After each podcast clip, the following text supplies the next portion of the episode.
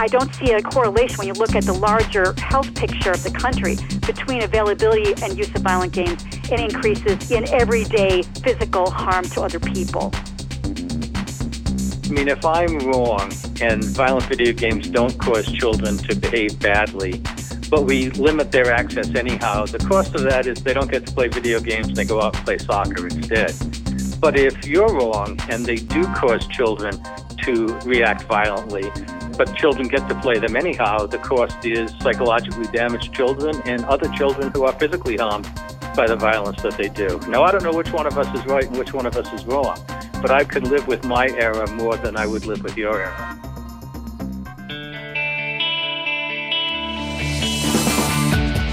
Welcome to the award winning podcast, Lawyer to Lawyer, with J. Craig Williams and Robert Ambrogi, bringing you the latest legal news and observations with the leading experts in the legal profession.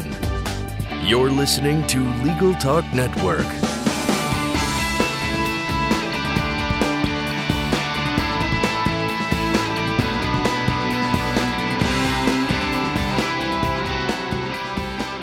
Welcome to Lawyer to Lawyer on the Legal Talk Network. I'm Craig Williams, coming to you from Southern California.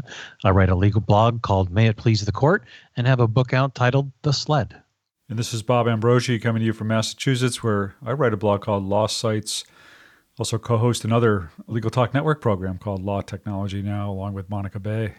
And Bob, before we introduce today's topic, we'd like to thank our sponsor, Clio. Clio's cloud based practice management software makes it easy to manage your law firm from intake to invoice. Try it for free at Clio.com. That's C L I O.com.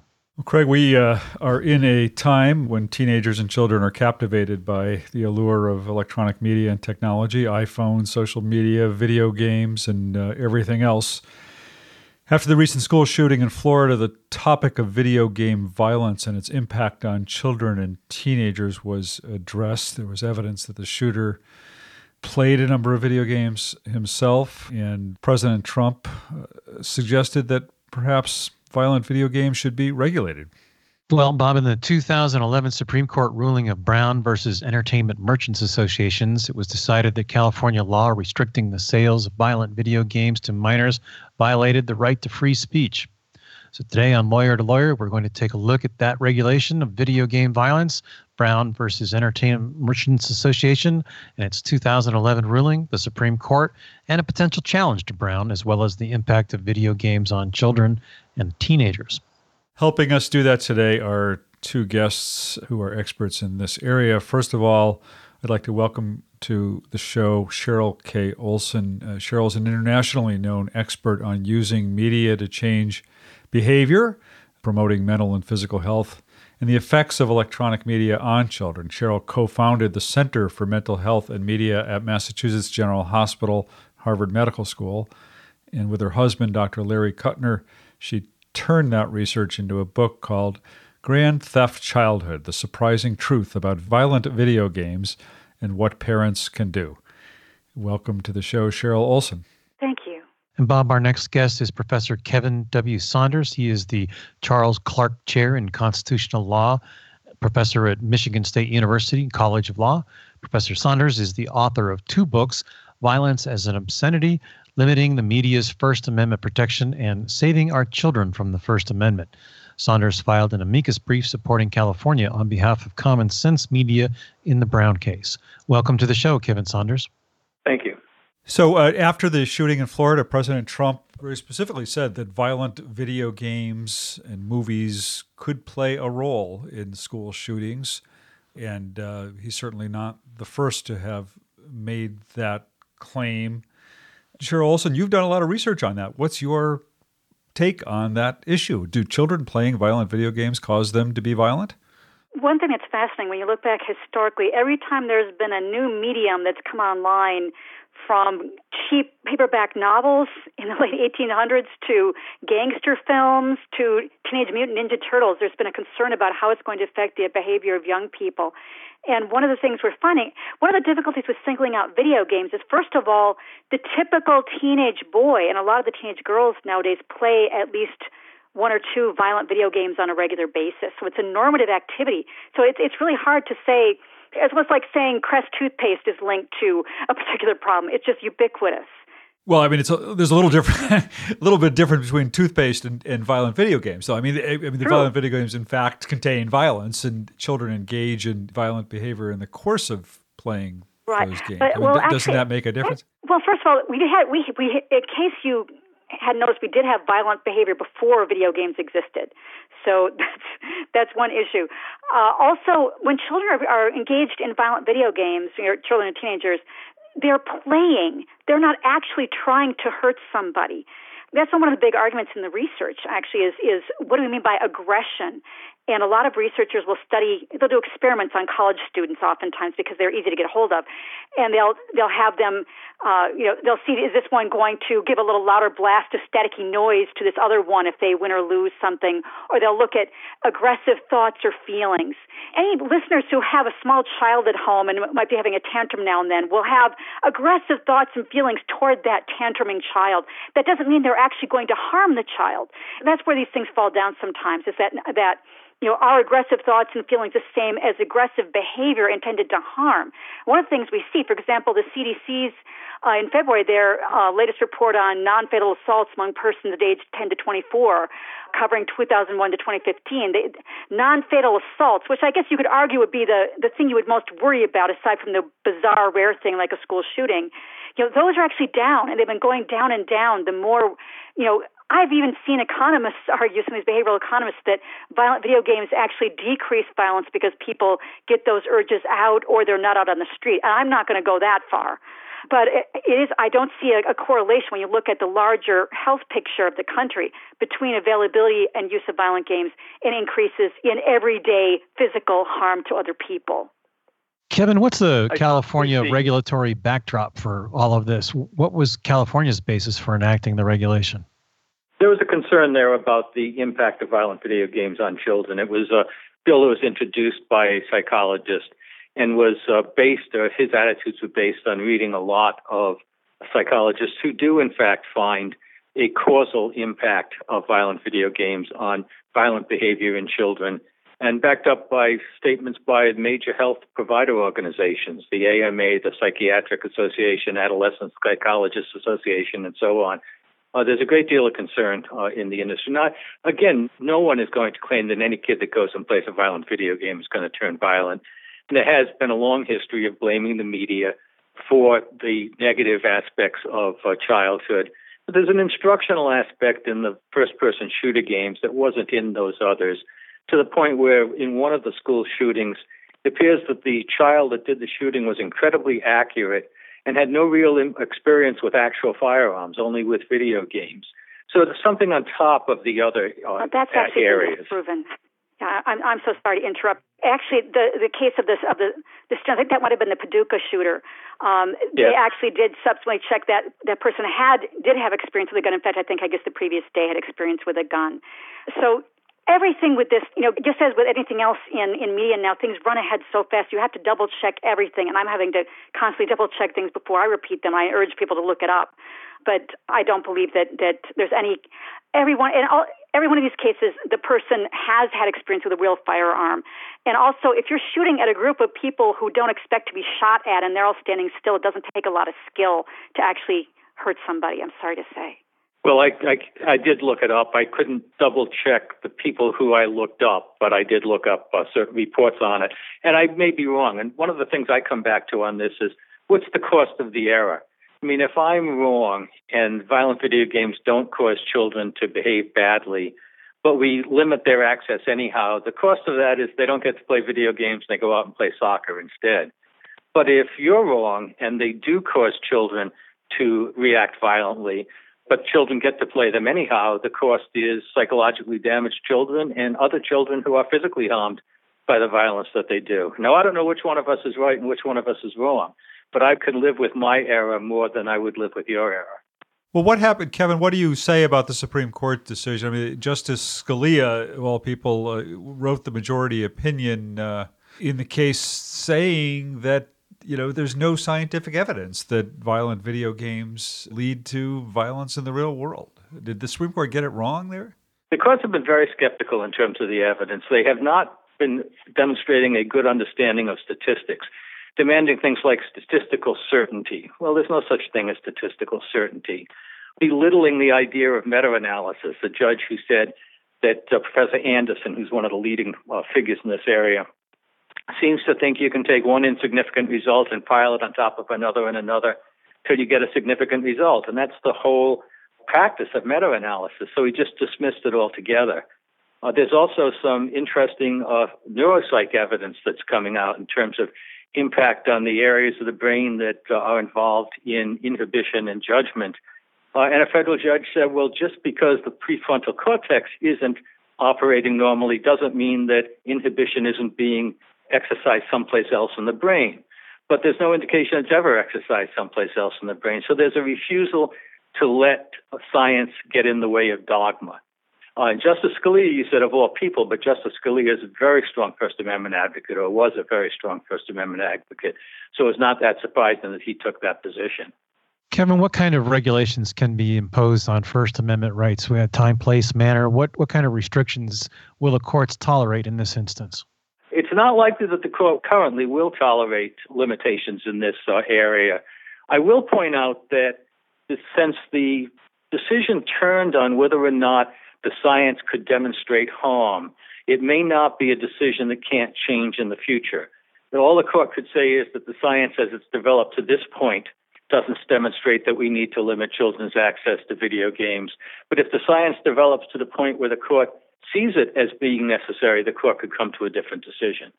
And I will point out that it was only effectively on this issue a 5 4 decision. Now, I know it read uh, 7 to 2, but two other justices, Alito and Roberts, said that the evidence may be sufficient, but that the statute was too vague.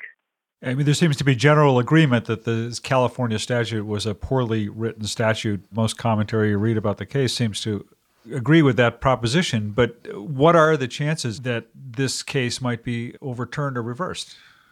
In the short term, I don't think there's much chance. In the long term, just depends on how the science develops.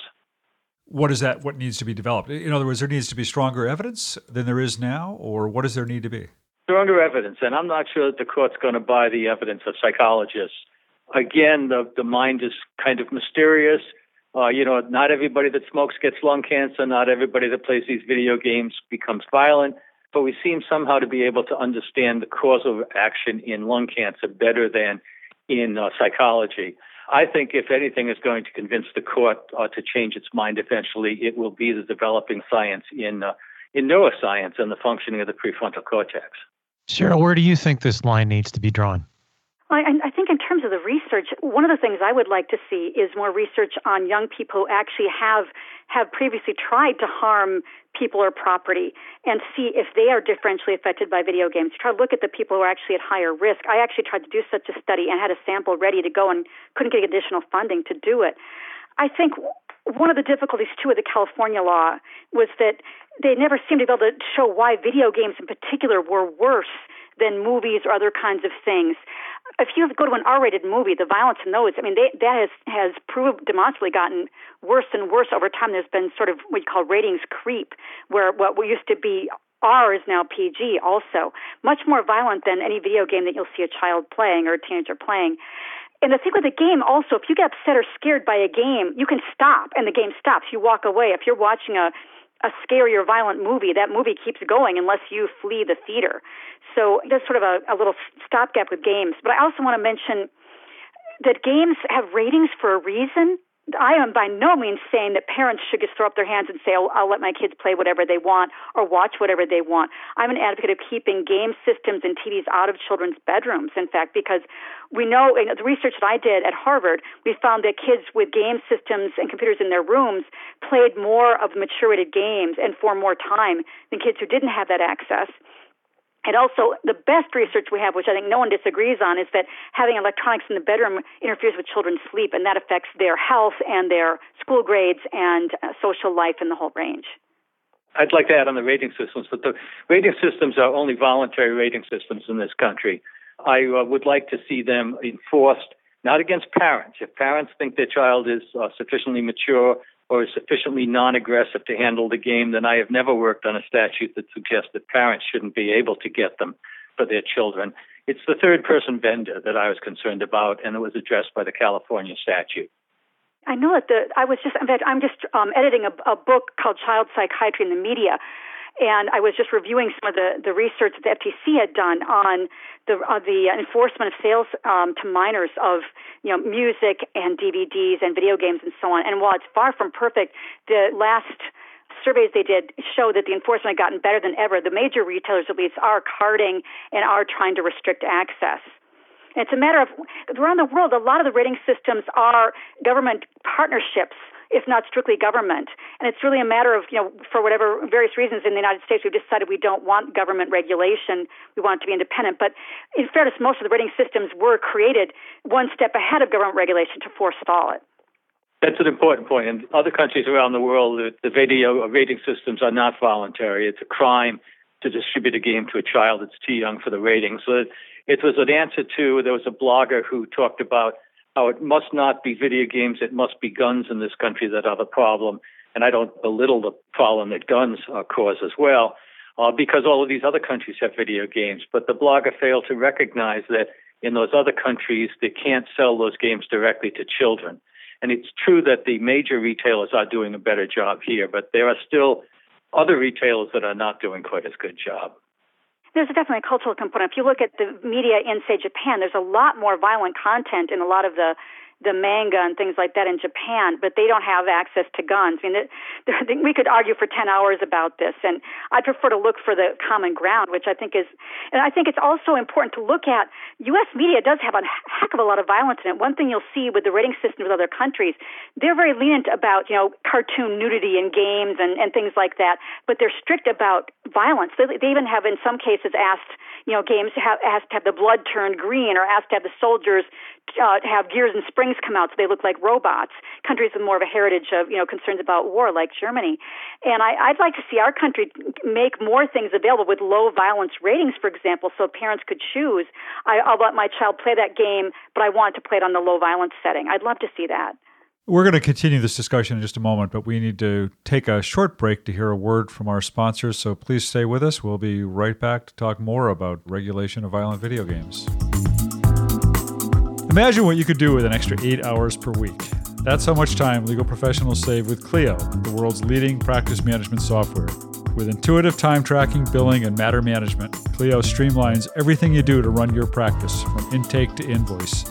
Try Clio for free and get a 10% discount for your first six months when you sign up at their website, Clio.com. That's C L I O.com with the code L2L10. That's L2L, the number 10. And welcome back to Lawyer to Lawyer. This is Bob Ambrogi, along with my co host J. Craig Williams. We're talking today with Cheryl Olson, internationally known researcher on video game violence, and Kevin W. Saunders, professor of law and author of the book Violence as Obscenity Limiting the Media's First Amendment Protection. Uh, Cheryl, I want to ask is there any evidence uh, in the research of beneficial effects to children from playing violent video games?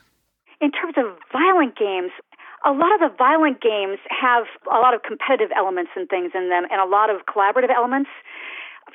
I'm not going to argue that the violence is good, but what I have seen is a lot of these games that are mature rated or teen rated are, for example, you can play them in collaborative modes where you're working with a team of people over the internet to forward your side in, in whatever way.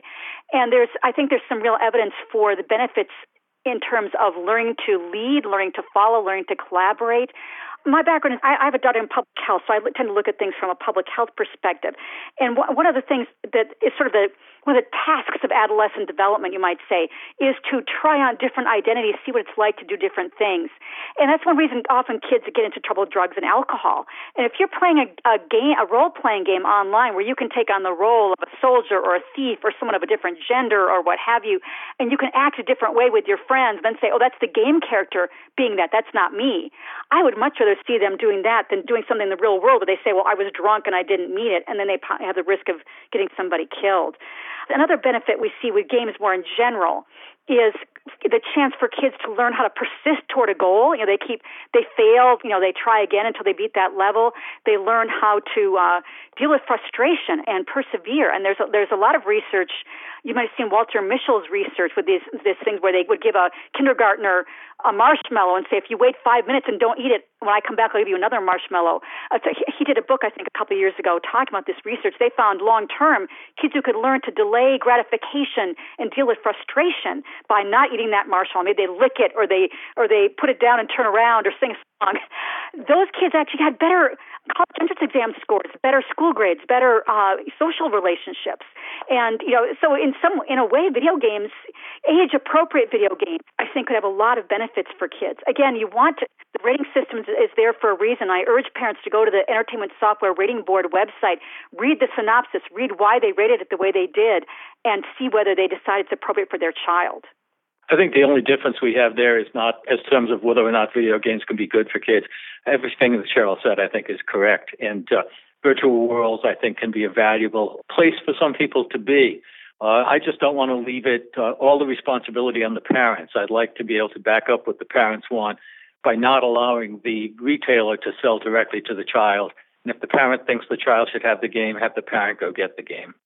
In the uh, Brown case, Justice Breyer wrote a dissent where he describes a, a, scene from that was submitted on the record in the case from a video game where it describes uh, the character shooting out a police officer's knee, dousing him with gasoline, lighting him on fire, urinating on his burning body, and then killing him with a gunshot to the head. A, a really disturbing scene from a, a video game. So, Kevin, given your belief that this case isn't going to be overturned in the immediate future, what can be done? Anything? Education of parents, trying to increase the vigilance of parents in terms of what uh, the children do have access to is about the only thing that perhaps we can do uh, in the short term. And again, I think in the long term, as the science develops, there's the possibility of putting some legal teeth behind the ratings. So legally, nothing at this point is what you're saying. I don't see any any likelihood at this point. Cheryl, we have the unfortunate incident several days ago of a young man, I believe nine years old, who picked up a gun out of his mother's bedroom and shot his sister in the back of her head when she wouldn't turn over the video game controller. I mean, that, that just screams issues. Well, let me think. Of course, the the game you mentioned a moment ago that they was California drew almost all of those examples of depravity in video games from a game called Postal 2, which was a really obscure game that virtually nobody played, and I think it was only sold online. In fact, most places. So it, it was kind of game that seemed designed especially to upset somebody's mother, basically, kind of like dyeing your hair blue in a mohawk. Uh, you really have to double check what people are actually playing. And secondly, this thing about the nine year old shooting his sister, if the magic phrase video game controller had not been in the story, I doubt that would ever have made the news anywhere. People look, I, I remember one of uh, maybe four, five years ago where some boy got a gun out of his grandmother's purse and happened to be playing a video game and shot someone. And the, the commonality here, these things that make the news are, you know, people, it's like this mental frame people have of video games. And so that's the thing that rises to the top when the issue is why is there an unrestricted firearm accessible to a nine year old? What the heck is happening in that household? Because the game controller, that's a normal thing that you find in lots and lots of millions of households across the country. An unrestricted loaded gun, that's not something you find. The fact that it was a game controller doesn't make it a video game issue. It could have been anything that the child wanted and that the sister had.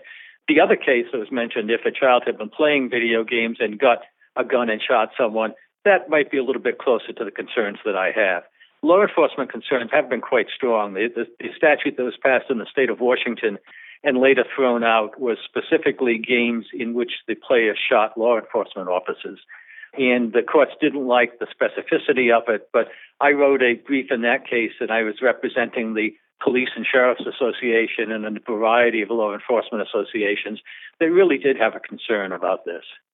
So, is the focus on, on video games at all a political move to deflect from the gun issue? I mean, you know, no less a person than Wayne LaPierre, the head of the NRA, has specifically put the blame on video games for sowing uh, violence among people who play them. Is this a, a political maneuver? I, I, think that it is. And if you look at it, the, the liberals are going to blame guns and the conservatives are going to blame video games. And it's a combination of the inclination and the means. And I think we need to address both. Uh, and there's a failure in terms of liberals and conservatives to recognize two sides, in fact, of the video game issue and the juvenile justice issue. That the liberal position that you shouldn't punish teenagers as strongly as adults has to do with the plasticity of the developing teenage brain. But the other aspect of that plasticity is what the impact of the environment is.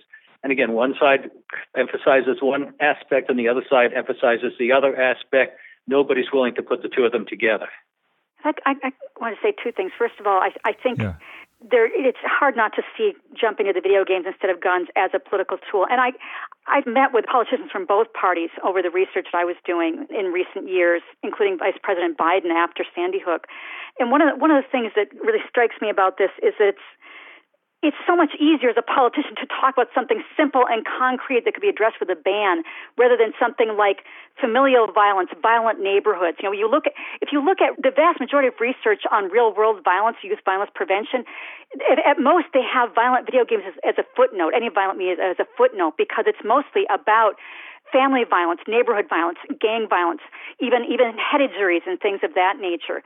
So I think that's one of the things we keep, need to keep in mind. The other thing is that playing any kind of media violence exposure doesn't happen in a vacuum. It's not like monkey see, monkey do. You know, a child is playing a uh, a video game or watching a movie. They're usually playing a video game with friends. They're seeing a movie in the family context, and it's up to the parents to engage in you know what we call media literacy education and talk to kids about with what they're seeing or playing. You know, why do you think they showed that happening? What do you think would be the result if that happened in the real world? I, I did focus groups with 13 year old boys as part of my research at Harvard, and even some of them were expressing concerns about, gee, if there's a, a violent movie and you see someone's arm get cut off, you might really be upset the first time, but the 20th time, you know, maybe not. You know, they were worried about being desensitized to violence. And what I think happens, and based on the many psychiatrists I've worked with, I think what happens is they do get desensitized to media violence. But the real question is, does that jump to being desensitized to real life violence? And I think there may be some cases where kids have other pre-existing problems where that could be an issue. But the vast majority of kids, they know what's real and what's not. And that's why also in my research we found that the kids kids spontaneously brought up several times what really scares me is the TV news because of video games you know it's fake and the news is real and that's scary. It looks like we've reached the end of our program. We'd like to invite our guests to share their final thoughts at this point. So we'll give each one an opportunity to wrap up and uh, also give their contact information so our listeners can get a hold of you. Kevin, we'll turn it over to you. Yeah, I don't disagree with any of the position that it's up to parents uh, to uh, handle their kids, to uh, contextualize the violence for their kids, and so on. I think that's the most, the best thing that can be done. Uh, all I try to do in my work was to back up the parents by not allowing third parties, stores, and the like to distribute these games to kids. The parents know which kids, or they should know which kids are the ones that are more likely to be susceptible.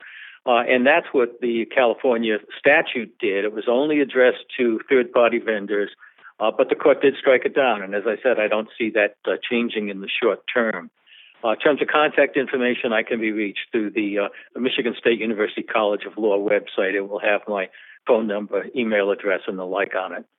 Great. Thank you very much. And Cheryl? Yeah, I think parents need to keep in mind that research finds over and over that the apple doesn't fall far from the tree in terms of values. What you say and do in your daily life will affect your children much more. But be very mindful of your own behavior with media and what you expose them to. Even background television. A lot of households have that stuff running in the background all the time. So do think twice and take control of your kids' media use. If people would like to see the research I've done in this area, uh, my website is drcherylolson.com, and my book, Grand Theft Childhood, is available on Amazon if they'd like to look into that further. Well, thanks a lot to both of you. We've been speaking with Cheryl Olson, an internationally known researcher on video game violence, and Professor Kevin W. Saunders, author of the book Violence as Obscenity Limiting the Media's First Amendment Protection. Thanks to both of you for taking the time to share your thoughts on this topic today. Thank you. Thank you. And that brings us to the end of the show. Uh, if you like what you heard today, please rate us on Apple Podcasts. You can also visit us at legaltalknetwork.com where you can leave a comment on today's show and sign up for our newsletter. I'm Craig Williams along with my co host Bob Ambrogi. Thanks for listening. Join us next time for another great legal topic. When you want legal, think lawyer to lawyer. Thanks for listening to Lawyer to Lawyer, produced by the broadcast professionals at Legal Talk Network. Join J. Craig Williams and Robert Ambrogi for their next podcast covering the latest legal topic. Subscribe to the RSS feed on LegalTalkNetwork.com or in iTunes. The views expressed by the participants of this program are their own and do not represent the views of, nor are they endorsed by, Legal Talk Network, its officers, directors, employees, agents, representatives, shareholders, and subsidiaries. None of the content should be considered legal advice. As always, consult a lawyer.